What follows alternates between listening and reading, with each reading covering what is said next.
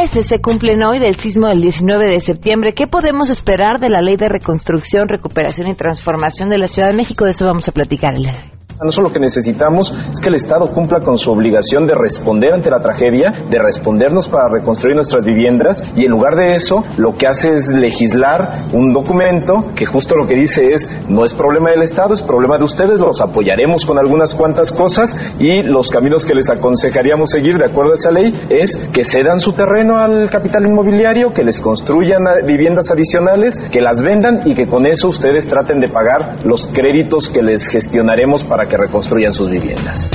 Además, Guille Gómora nos pondrá en contexto sobre cómo se están formulando las coaliciones rumbo al 2018. Tal pan, buenas tardes a ti y a nuestro auditorio. Hoy hablaremos de estas coaliciones, de este beso de Judas entre los partidos políticos que solo confirman que en lugar de nueve, solo necesitamos tres partidos. Los detalles más adelante. Tenemos buenas noticias y mucho más. Quédense con nosotros, así arrancamos este martes a todo terreno. MBS Radio presenta a Pamela Cerdeira en A Todo Terreno, donde la noticia eres tú. Bring that ass back like a boom, boom, boom, boom.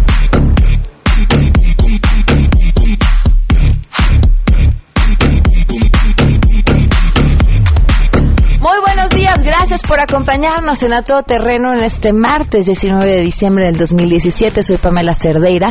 Los invito a que se queden con nosotros hasta la una de la tarde. Tenemos mucho que platicar. El teléfono en cabina 5166125. El número de WhatsApp 5533329585. Además, en Twitter y en Facebook me encuentran como Pam Cerdeira. Muchísimas gracias por sus mensajes, sus saludos desde temprano a través de los diferentes medios. Em, hoy queremos hacerles la siguiente pregunta hoy que se cumplen eh, tres meses del sismo, del más reciente sismo del 19 de septiembre, hace mm, tres meses nosotros estábamos sentados aquí afuera de esta cabina em, tratando de, empezar nuestra junta que normalmente hacemos en una cafetería en algún lugar de Polanco y que en esta ocasión decidimos que iba a ser aquí afuera de la cabina, en el cuarto piso del edificio de, de MBS Radio.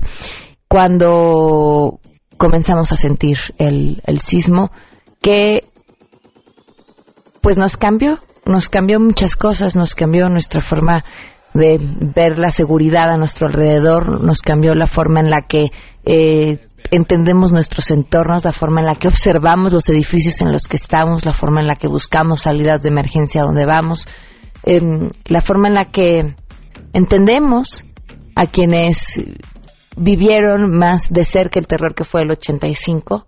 Eh, nos, nos convertimos ahora en la generación del 17. Eh, nos cambió la forma en la que dormimos, nos cambió la forma en la que soñamos. Yo una vez a la semana sigo soñando con que tiembla.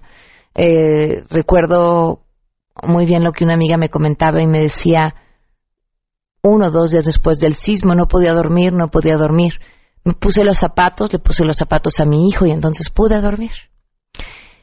Por eso les hago la pregunta que eh, este día tenemos para ustedes. ¿En qué cambió su vida después del sismo del 19 de septiembre? Queremos conocer tu opinión a todo terreno. ¿Cómo cambió tu vida después del sismo del 19 de septiembre? Yo vivo en Guerrero y creo que todos los días tiembla y apenas tembló de más de 5 grados, ¿eh? En Petatlán. Bueno, yo trabajo en un colegio y sí después del sismo, este, ubiqué en la escuela las zonas de menos de menor riesgo y sobre todo para proteger también a los niños. Y ahora cuando voy a algún edificio o algún lugar que no conozco, sí me fijo como en las señalizaciones donde me pudiera resguardar. Pues en sí no cambió mucho mi vida, simplemente momentos, como que hay una pequeña paranoia de cada vez que entre, entro a un lugar donde sea posible que se caiga sin pensar como en las salidas o estar debajo de lugares que puedan aguantar y con cualquier movimiento de, del, del lugar donde esté ya siento que está temblando y todo eso. Lo que más me sorprende es que a tres meses creo que no me cambió la vida y parece que a todos ya se nos olvidó el terremoto, no como hace dos meses. Bueno, pues yo bajé la aplicación del celular, después seguí en Twitter al Sismológico Nacional y también soy brigadista en mi oficina. Pues ahora me dan mucho más miedo los terremotos y también siento más seguido que está temblando. A todo terreno Ahí la pregunta y nos encantaría escuchar su respuesta a través de redes. ¿Cómo cambió su vida después del sismo? Hoy se cumplen tres meses con 17 días del feminicidio de Pamela Salas Martínez. También dos meses con 16 días que seguimos en espera de una respuesta por parte de la Procuraduría Capitalina. El 2 de septiembre, después del 31 de agosto, que estuvo festejando su cumpleaños número 23, eh, Victoria Pamela eh, fue encontrada asesinada en, un hotel en Tlalpan.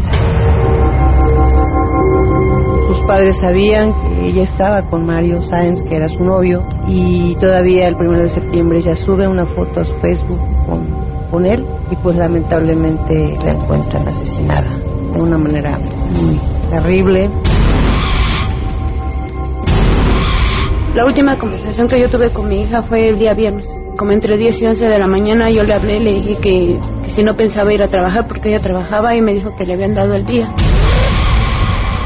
Yo lo oí muy bien y esa fue la última conversación que yo tuve con ella. Victoria, pues nada. Tres meses, 17 días esperando justicia, seguimos contando. Y vamos con la información, así arrancamos.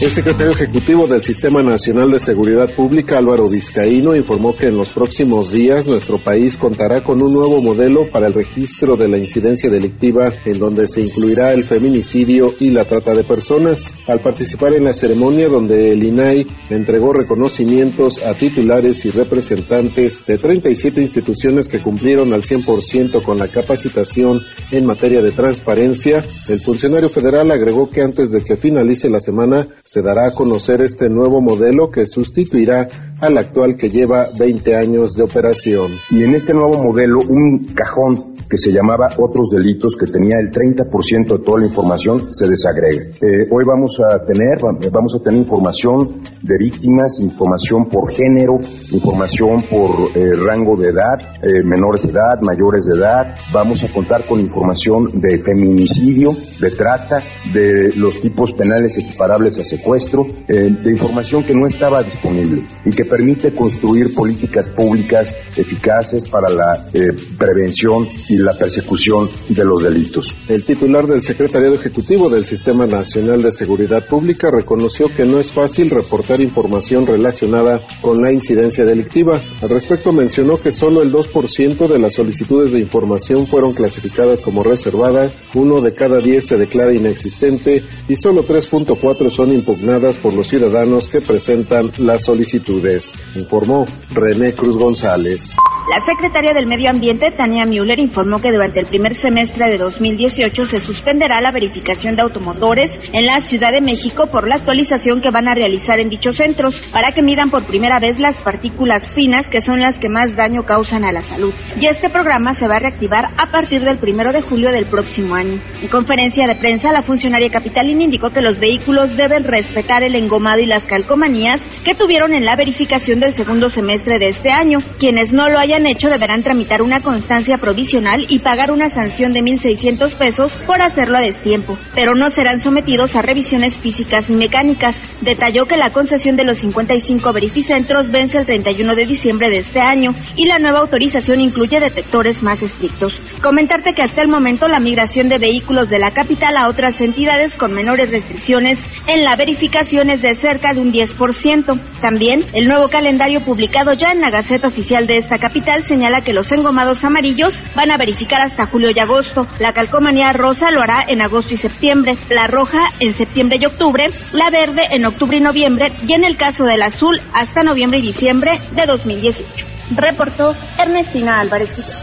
En la Cámara de Diputados, la Comisión de Economía destacó la aprobación de reformas a la Ley Federal de Protección al Consumidor, que considera a las escuelas privadas como proveedores y las obligará a informar a los padres, tutores y estudiantes del costo total de sus servicios antes de la inscripción, entre otras disposiciones. El presidente de esta instancia parlamentaria, el priista Enrique Dávila, indicó que la norma también permitirá regular las prácticas como la suspensión de los servicios educativos por falta de pago. Sin embargo, los legisladores de izquierda, en particular de Morena y de Movimiento Ciudadano, advirtieron que estas decisiones implicarán autorizar a las escuelas privadas que suspendan los servicios educativos en casos como la falta de pago de tres o más colegiaturas mensuales, informó Angélica Melín.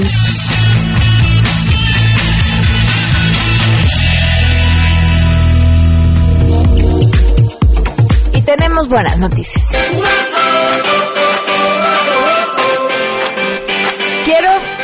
Darle la bienvenida y además felicitar a Ricardo Chávez justamente por haber eh, recibido eh, el Premio Internacional Inc. de Novela René Avilés. Bienvenido, gracias por acompañarnos. Muchísimas gracias por la invitación. Muchas felicidades. Gracias. Cuéntanos, ¿cómo, cómo fue, eh, bueno, de entrada, con qué trabajo eh, ingresaste a esta convocatoria? Bueno, el concurso es internacional, que eso siempre es más desafiante. Claro. Entraron 300 novelas, casi 300 novelas, 290 y tantas de todos lados. Por ejemplo, hubo creo que una de Grecia y una de Irak, me parece.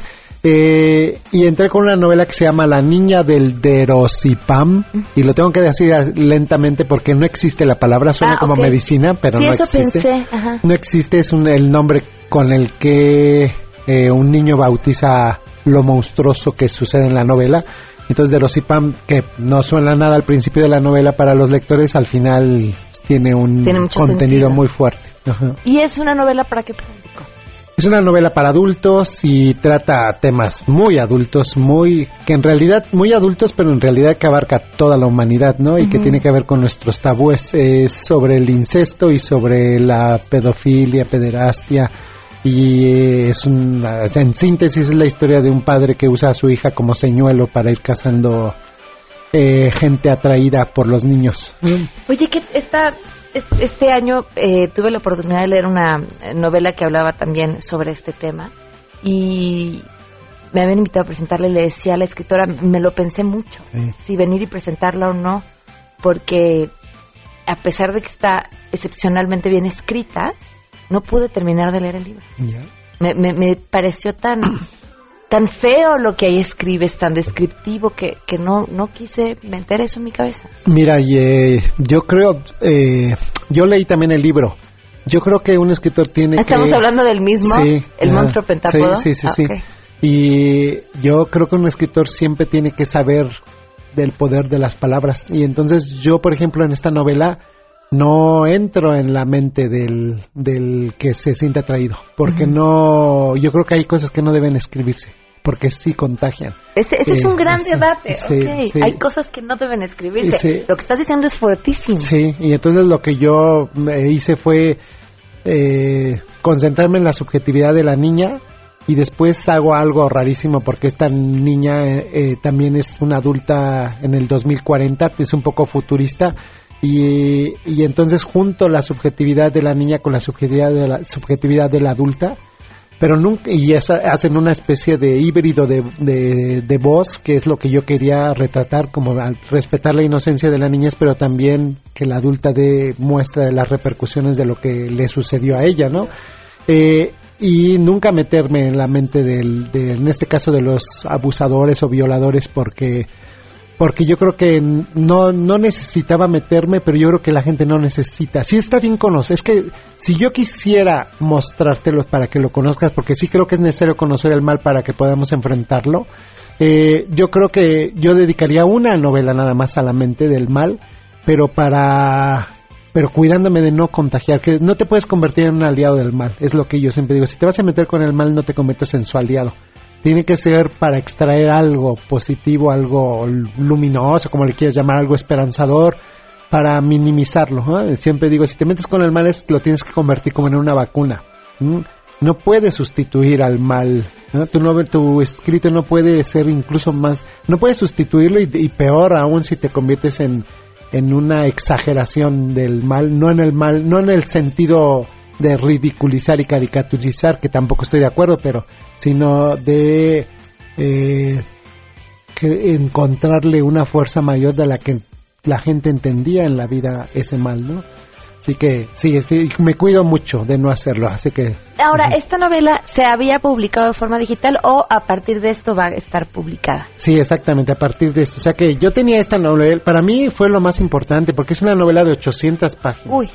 Entonces ya sabemos lo que a un editorial le costaría publicar 800 páginas y yo sé que y con el tema muy difícil. Entonces cuando vi la convocatoria yo dije esta, porque además esta convocatoria no tenía límite superior de páginas. Generalmente dicen de 200 a 400, de 200 a 500. Yo nunca he visto de 500, de 200 a 400. Y esta de 800 yo decía, pues ¿dónde la voy a publicar? Y cuando vi la convocatoria y vi que no tenía límite y que es digital, eh, dije, ahora esta es. Y entonces la mandé y, ya está, eh, ya está al alcance de la gente. La estamos dando gratuitamente porque hablamos la editorial y yo. Yo les decía, yo prefiero no tener regalías con este libro. ¿no? Yo digo que hay palabras que tienen que llegar a la gente y prefiero eso, eh, dárselas a la gente gratuitamente. Y entonces está, eso, ponen la niña del Derosipam en su computadora y van a aparecer un montón de... ¿Se escribe eh, como suena? Sí, así tal cual. Y van a aparecer un montón de entradas, de enlaces donde la pueden bajar y está, la pueden bajar en cualquier, eh, ¿cómo se llama? Servidor. Plataforma. Plataformas, claro. Y entonces ahí está, para que la gente pruebe. Yo siempre digo, todos deberíamos de probar como los niños, cuando éramos niños que metemos los dedos en los distintos frascos para saborear cualquier cosa. Yo digo que así deberíamos ser los adultos, no perder la, capacidad de, probar. Y entonces yo les digo, prueben mi novela y si no es para ustedes, pues ya la pueden dejar, no les costó nada, no existió, no se perdió un árbol. Está ahí, está ahí.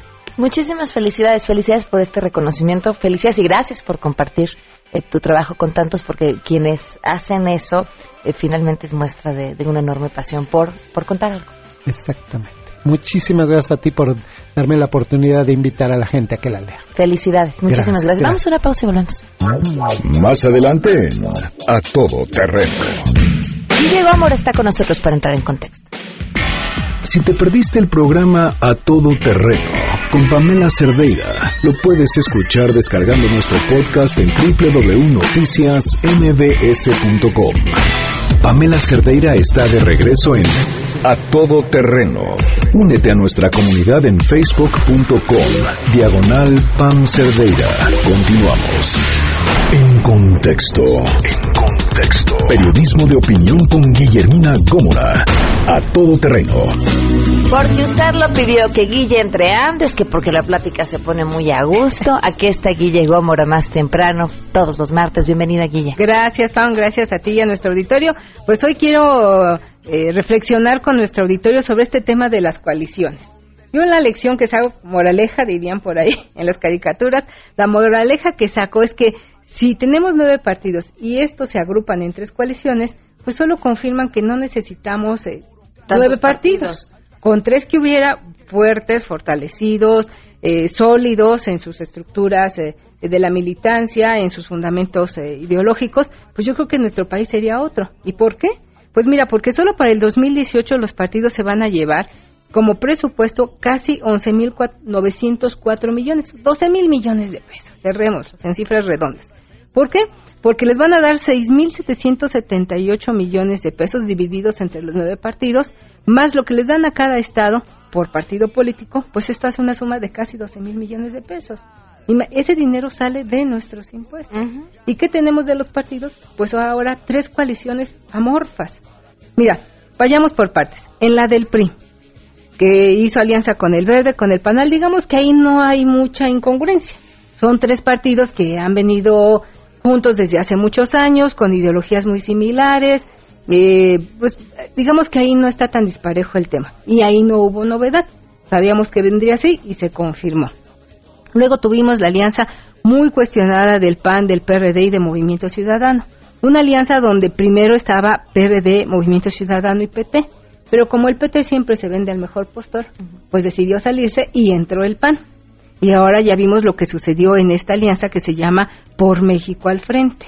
De verdad, yo no sé quién sea el mercadólogo, pero el peor nombre que pudieron haber encontrado. Porque, ya lo decíamos aquí la semana pasada, no pudieron con el calificativo ciudadano y ¿qué hicieron? Pues nomás le dieron la vuelta y le pusieron Por México al Frente. Le hubieran dejado Frente por México. Pues sí, pero bueno, ellos Yo siempre he sostenido que cuando la gente o los políticos dicen, y por México voy a hacer esto, y por México voy a hacer lo otro, yo supongo que su cuenta de banco se llamará por, Por México.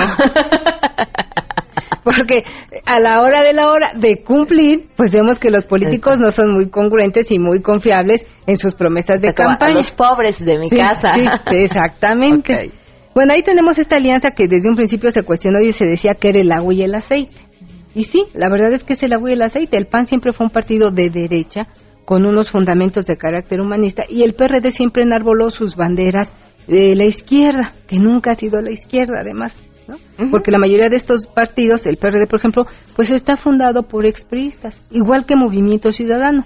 No olvidemos que Dante Delgado es un veracruzano que militó muchos años en el PRI, fue coordinador de campaña de Fernando Gutiérrez Barrios, un hombre pilar del priismo nacional, y ahora se mete a estas danzas y ya se dice de izquierda. Y tiene un partido, el Partido Naranja, Movimiento Ciudadano, pues que ha sido una franquicia muy rentable para Dante Delgado. Es un hombre que incluso estuvo preso en Pacho Viejo por venganzas políticas o por lo que gusten y manden, pero yo- la mayoría de estos eh, tipos de prisiones, por ejemplo la de Dante Delgado, pues fue por venganzas políticas. Se peleó con sus pares priistas y le aplicaron un correctivo y me lo mandaron a Pacho Viejo. Sale y después forma, funda el partido Movimiento Ciudadano. Entonces tenemos ahí una alianza pues que yo no le encuentro ni pies ni cabeza porque yo quiero ver a la hora de gobernar que se pongan de acuerdo las ideologías del PAN y del PRD. Fíjate que alguna vez respondiendo a esa pregunta, lo que Alejandra Barra les decía es, bueno, pues iremos primero por aquello en lo que sí coincide. Y, y irán dejando de lado aquello en lo que no, pero me parece que en lo que no es la mayoría. Coinciden en que quieren llegar al poder. Ese es, el, ese es el fondo del tema de estas tres coaliciones. Las tres van por el poder. En el cargo que sea, desde presidente municipal, regidor, síndico, hasta presidente de la República. Porque en esa afirmación que te hizo Alejandra Barrales de pues vamos en lo que coincidimos y en lo que no, pues quedamos bailando los ciudadanos. Como sucede en la alianza que hizo, esta sí me parece de, pero incongruente y amorfa. La de Morena, el Partido del Trabajo y el Partido Encuentro Social. Morena ya tuvo su primer encuentro cuando los militantes de la comunidad lésbico-gay le cuestionaron a Morena el haberse aliado con el Partido Encuentro Social. Un partido a todas luces ligado a un credo religioso. Y yo- es aquello de si Juárez no hubiera muerto, ¿verdad? Porque Morena, con Andrés Manuel López Obrador, perdón, Pam, pues él pregona mucho el gobierno y dice que su ideología, su- sus valores políticos, su, su gran gurú es Juárez. Pero yo quiero ver que Benito Juárez estuviera vivo hoy y viera que una alianza con un partido totalmente religioso, que no es una cuestión menor. Mira, si, por ejemplo, si volteamos a ver hacia el sur de nuestro continente, en Brasil, el partido, bueno, o este grupo que se denomina la Iglesia Universal del Reino de Dios, que no es más que pare de sufrir, es la tercera fuerza política en Brasil. Sea, esta alianza que hoy hace Morena con el Partido Encuentro Social no es una cosa menor. Sí, que a, a pudiera quién le estás dando la mano y a quién le estás dando fuerza y a quién le estás dando espacio. Pues y fíjate, los, los estatutos de, Morena hablan acerca de mm, em, el respeto a las minorías y sus derechos y la comunidad gay y demás, pero Andrés Manuel López Obrador nunca lo ha hecho y Sí. sabemos que él no es afín a ese tipo de ideología mucho más común en la izquierda. Él siempre contesta cuando se habla, por ejemplo, del matrimonio gay, su respuesta es haremos una cosa. es similar a lo que te dijo Alejandra Barreles. Pues en lo que coincide vamos juntos y en lo que no. La comunidad lésbico gay es una comunidad muy importante y muy poderosa en este país que no debemos marginar, porque son ciudadanos como tú y como yo. Claro. Que hoy los margine y los ignore haciendo esta alianza, bueno, no es, insisto, no es cosa menor. Y también no es cosa menor para nuestro sistema político que la iglesia se meta a la política, porque eso ya nos costó miles de vidas en el siglo pasado. Ahora, ¿tú qué crees? Este, Andrés Manuel, eh, bueno, evidentemente lo que el partido representa son votos, nos queda claro. Ah, claro. Nos queda claro el- el en qué le convendría a él esta alianza. Pero, pero pareciera que es mucho menos conveniente. O sea, mucha gente que era pro Andrés Manuel López Obrador y que siempre lo había sido, hoy ya no lo ve con tan buenos ojos. ¿Mordió el anzuelo? Yo creo que no, me parece que él está haciendo una estrategia, pues eh, sí, diferente, disruptiva, como dirían los eh, especialista de los políticos de hoy, pero es una estrategia disruptiva muy peligrosa. Yo insisto, mezclar a la iglesia con la política no lleva a nada bueno. Hoy hay una división de poderes que a veces no se nota mucho, ¿verdad? Pero si hoy puedes mantener a control estos grupos de poder en nuestro sistema social y político, imagina lo que va a pasar cuando llegue la iglesia a pedir cargos en el Congreso. El partido este que te digo, pare de sufrir, o esta Iglesia Universal del Reino de Dios en Brasil, tienen la mitad del Congreso en Brasil y quieren hacer de Brasil un Estado religioso. Dime a quién le conviene un Estado religioso hoy en siglo XXI. Y, y, lo, y lo han buscado de muchas formas, ¿no? Creen que esta intención de que se pueda dar catecismo en las escuelas y los padres de familia si lo quieren, todo esto son señales de, de esta búsqueda de es un retroceso porque hemos trabajado mucho como país como sociedad para tener un libre albedrío para no caer en una manipulación eh, de tu conducta desde un punto de vista religioso. Yo no yo soy muy respetuosa a la gente que profesa el credo que le guste pero que no lo traiga al actuar de la política donde ya se ve un interés social un interés general no particular. Y hoy lo que estamos viendo en estas coaliciones, pues mira, yo creo que como bien lo señalabas hace un momento, pues es ganar, es sumar votos y vencer al enemigo, el que sea y como sea. Pero en ese que sea y como sea, vamos cerca o más de 100 millones de mexicanos en medio. Entonces yo creo que hay que tener mucho cuidado con este tema de las coaliciones y reflexionar muy bien nuestro voto, porque además de que van en coalición, eh, la suma en la boleta no aparecerán como coalición, sino aparecerán como partidos independientes. Y sabemos que muchos de estos partidos lo único que buscan con estas coaliciones como el PT es sobrevivir. Claro. Y seguir viviendo de nuestros impuestos. ¿Y tu columna? Mi columna tiene que ver justo con este tema y le he titulado el día de hoy Coaliciones, Besos de Judas. Diarioimagen.net, ahí los espero. Muchas gracias, Guille. Gracias a ti, Pa. Damos una pausa. Si tienes un caso para compartir, escribe a todoterreno.mbs.com. Pamela Cerdeira es a todo terreno. En un momento continuamos.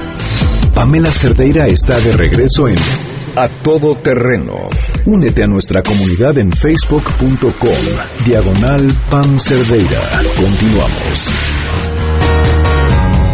12 del día con 41 minutos nos acompaña Mauricio Soriano. Él es eh, director general de la Fundación Pernod Ricard México. Gracias por acompañarnos. Muchísimas gracias por la invitación, Pamela. Y está aquí porque están haciendo una campaña muy interesante para reactivar el corredor Roma Condesa después del sismo que, que, bueno, pues se vio afectado no solamente en términos de infraestructura, sino hoy en cantidad de visitantes. Precisamente estamos cumpliendo tres meses de que ocurrió el sismo nosotros comenzamos un programa eh, en este último mes, lo estamos cerrando ya, y se trataba fundamentalmente de pasar una idea, un razonamiento, porque mucha gente que trabajaba, que vivía en el corredor Roma Condesa, pues eh, sufrió muchísimo en lo personal, en lo familiar, en lo material. Si además el eh, flujo de personas, de consumidores a esa zona bajaba también, entonces resulta que la única manera de recuperarse de toda esa tragedia estaba siendo también comprometida por la falta de actividad económica. Entonces nosotros salimos con un mensaje. El mensaje era muy sencillo. Ayuda mientras te diviertes, diviértete mientras ayudas. Es decir, saliendo a consumir al corredor Roma Condesa, vamos a regenerar el flujo económico, que es un flujo económico importante. Tenemos datos de la Secretaría de Desarrollo Económico y entre los dos corredores, mejor dicho, en el corredor Roma Condesa, la actividad económica asciende a 25 mil millones de pesos al año. Imagínate tú que la Canirac reportó una caída del 70% de esa actividad. Empezaron a tronar restaurantes. Claro, estamos hablando del el trabajo de meseros, cocineros, vaya, y, y, por cada uno de estos una familia. Y ahí venía el quid del tema. Muchos en la Ciudad de México decíamos, ¿cómo voy a salir a divertirme? Cuando hay tanta gente sufriendo? ¿Cómo voy a tomarme una copa o ir a cenar? Entonces, de eso nos dimos cuenta en la Fundación Pernod Ricard México y decidimos salir con el apoyo de muchas personas, dentro, dentro de ellas 16 personalidades, líderes de opinión. Por ejemplo, nuestro amigo Jairo Calixto Albarrán nos grabó un video haciendo reflexionar a sus seguidores, diciendo, señores, salgan a divertirse porque divirtiéndonos vamos a ayudar a la zona y vamos a ayudar a todas esas familias. Ok, ¿cómo, ¿cuál fue el resultado de este trabajo de la Fundación? Mira, la última cifra que tenemos de Canirac también, que es la Cámara Nacional de Restaurantes y Alimentos Condimentados, ya reporta solamente una caída del 20%. Es decir, empezamos el programa con una caída del 70%, hoy la caída ya es solamente del 20%.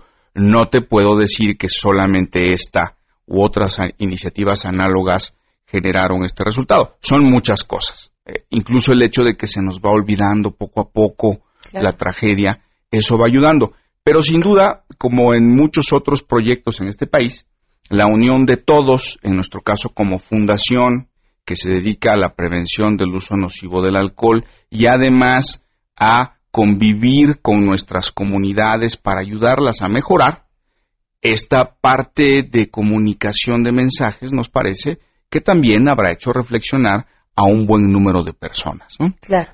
Pues muchísimas felicidades por esta iniciativa y, por el trabajo que hacen del día a día, que otro día eh, te invitaremos a que nos lo platiques porque es muy interesante. Muchísimas gracias. Solamente decirte que todavía se puede ver en www.juntosnoslevantamos.org estos testimonios. Estamos en Fundación Pernod Ricard México en, en, Facebook, por supuesto, y tenemos nuestra página electrónica. Muchísimas gracias. Gracias a ti, Pamela. 12.45, vamos a una pausa y volvemos. Si te perdiste el programa A Todo Terreno con Pamela Cerdeira, lo puedes escuchar descargando nuestro podcast en www.noticiasmbs.com. Estamos de regreso. Síguenos en Twitter, arroba Pam Cerdeira, Todo Terreno, donde la noticia eres tú. Continuamos.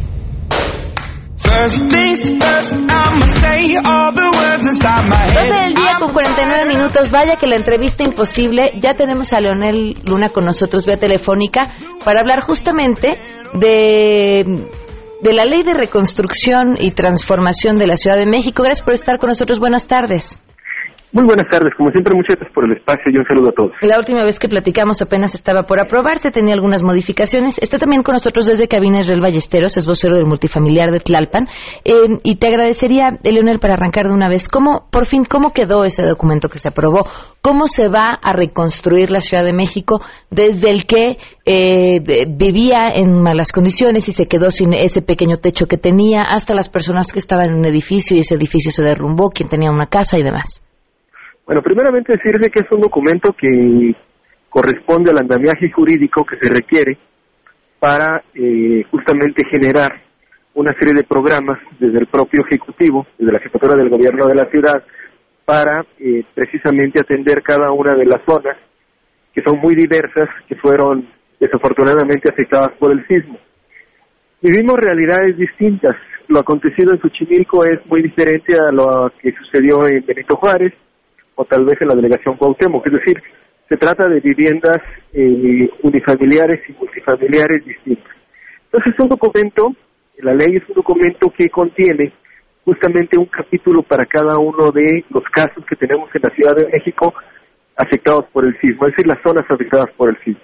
Y en ese sentido, eh, partimos de que se tiene un mecanismo donde se concentra la información que es justamente la plataforma CDMX.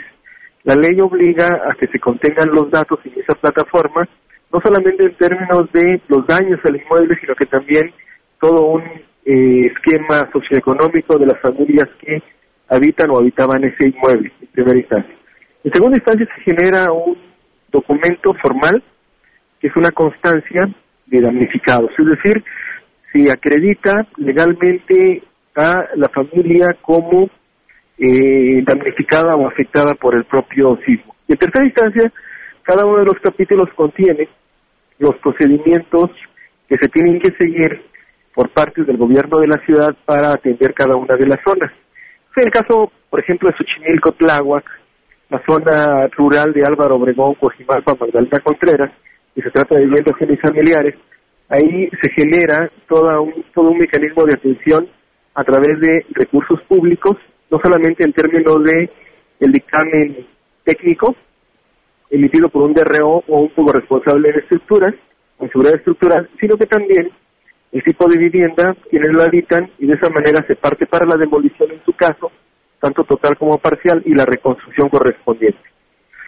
Por otro lado, si se trata de conjuntos habitacionales, de igual manera se clasifican partiendo de ese estudio socioeconómico. Entonces, en el caso del multifamiliar Tlalpan, nosotros consideramos que, dadas las condiciones del multifamiliar y sobre todo las eh, características socioeconómicas de cada una de las familias, bueno, pues debe de ser reconstruido con fondos, que también está considerado en la ley, con fondos de una bolsa que hemos denominado Fondo para la Reconstrucción.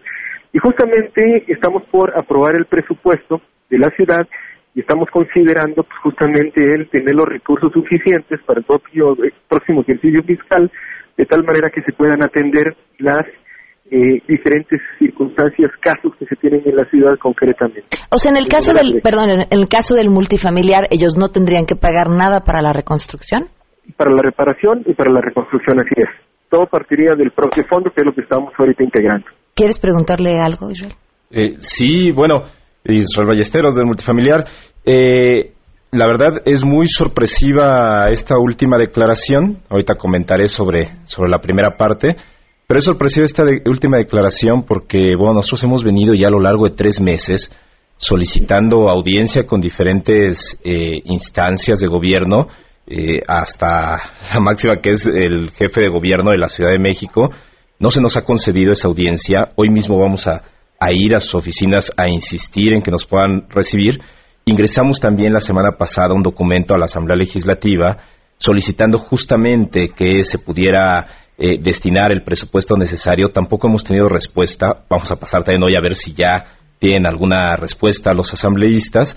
Pues bueno, de tres meses de silencio y hoy de pronto, bueno, escucho aquí a Leonel que además lo hemos dicho una y otra vez, que no serían los canales adecuados, ¿no? Hay canales oficiales y formales. Es lo que buscaban, ¿no? Pero es lo que buscaban. Escucho decir que no nos va a costar nada, pero sigue siendo muy oscuro a qué se refieren con no costar nada. O sea, no va a costar nada porque lo va a pagar el gobierno, eh, o bueno, se va a tomar de fondos públicos, no va a costar nada porque nos van a volver a proponer eh, este ejercicio de redensificación, es decir, reconstruir eh, las viviendas de reposición y ceder alguna, alguna parte de terreno para construir viviendas adicionales y con eso pagar la reconstrucción. Y a eso se refieren con decir que no nos va a costar nada, porque eh, en teoría. No es el caso. Eh, perdón que interrumpa, pero no es el caso del multifamiliar Tlalpan. Es decir, la redensificación se considera para, en primera instancia, para casos específicos en zonas específicas. ¿En cuáles son? En segunda instancia, solamente si los vecinos están de acuerdo en accesar a este tipo de mecanismo. Yo lo que los propongo es tener una reunión con mucho gusto con ustedes, quieren hoy mismo, y explicarles a detalle cómo vamos a procesar justamente los mecanismos y administrativos para eh, no solamente integrar los recursos, sino destinar los recursos para el fondo de recursos. ¿Quién, perdón, ¿quién lo, ¿quién lo va a procesar? ¿Ustedes como asambleístas o el Ejecutivo a través de esta eh, comisión para la reconstrucción? Porque la, la reunión tendría que ser con quien lo va a procesar. Nosotros aprobamos el marco jurídico que es la ley y de la ley se derivan una serie de programas. Yo que les ofrezco es una reunión para eh, justamente revisar el tema presupuestal, eso sí corresponde a la Asamblea, incluso para etiquetar los recursos correspondientes para el multifamiliar plan. Leonel, una nos queda nos queda poco tiempo y me da pena además contigo porque nos pasa siempre lo mismo. Eh, ¿en, qué casos eh, sé que son específicos, pero si pudieras darnos una idea, va a funcionar este este esquema de construir otros eh, departamentos nuevos que estos se vendan y con la venta de estos se pueda obtener el pago de lo que hace falta reconstruir?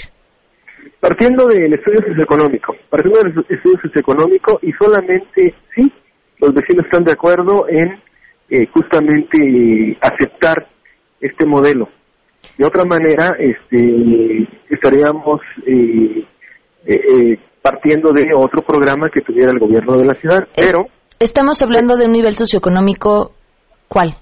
Conozco, lo conozco. Por eso justamente es que eh, menciono lo siguiente en términos de cómo se establecería este mecanismo específicamente para el multifamiliar Tlalpa y también, por supuesto, el reunirnos con ellos para definir la ruta conjuntamente con el gobierno de la ciudad, por supuesto. ¿Alcanza, ¿Alcanza el dinero que hay en esta bolsa en la que hablas para reconstruir todo lo que hay que reconstruir en esta ciudad? Bueno, nosotros tenemos un presupuesto de origen que consideramos que vaya directamente al fondo eh, y se aplique en lo prioritario específicamente. Y también, por supuesto, Estamos considerando que el fondo también se alimente de recursos federales y también de recursos provenientes del sector público y social. Estamos eh, haciendo los ajustes presupuestales correspondientes para integrar este fondo y sin lugar a dudas va a ayudar a muchísimas personas, también por supuesto, entre ellas al multifamiliar Tlalpan. Yo lo que propongo es que nos reunamos, doy al aire mi número telefónico, es el 55 22 83 70 30. 55 22 83 70 30 y al multifamiliar Tlalpan específicamente eh, les ofrecemos una reunión para poder este, concretar el proyecto de, reconstrucción de ese conjunto habitacional específicamente. A ver si no te entran llamadas de más. Leonel, te agradezco enormemente que nos hayas tomado la llamada. Con mucho gusto. Ahí mi teléfono. Muchas gracias. Muchísimas gracias.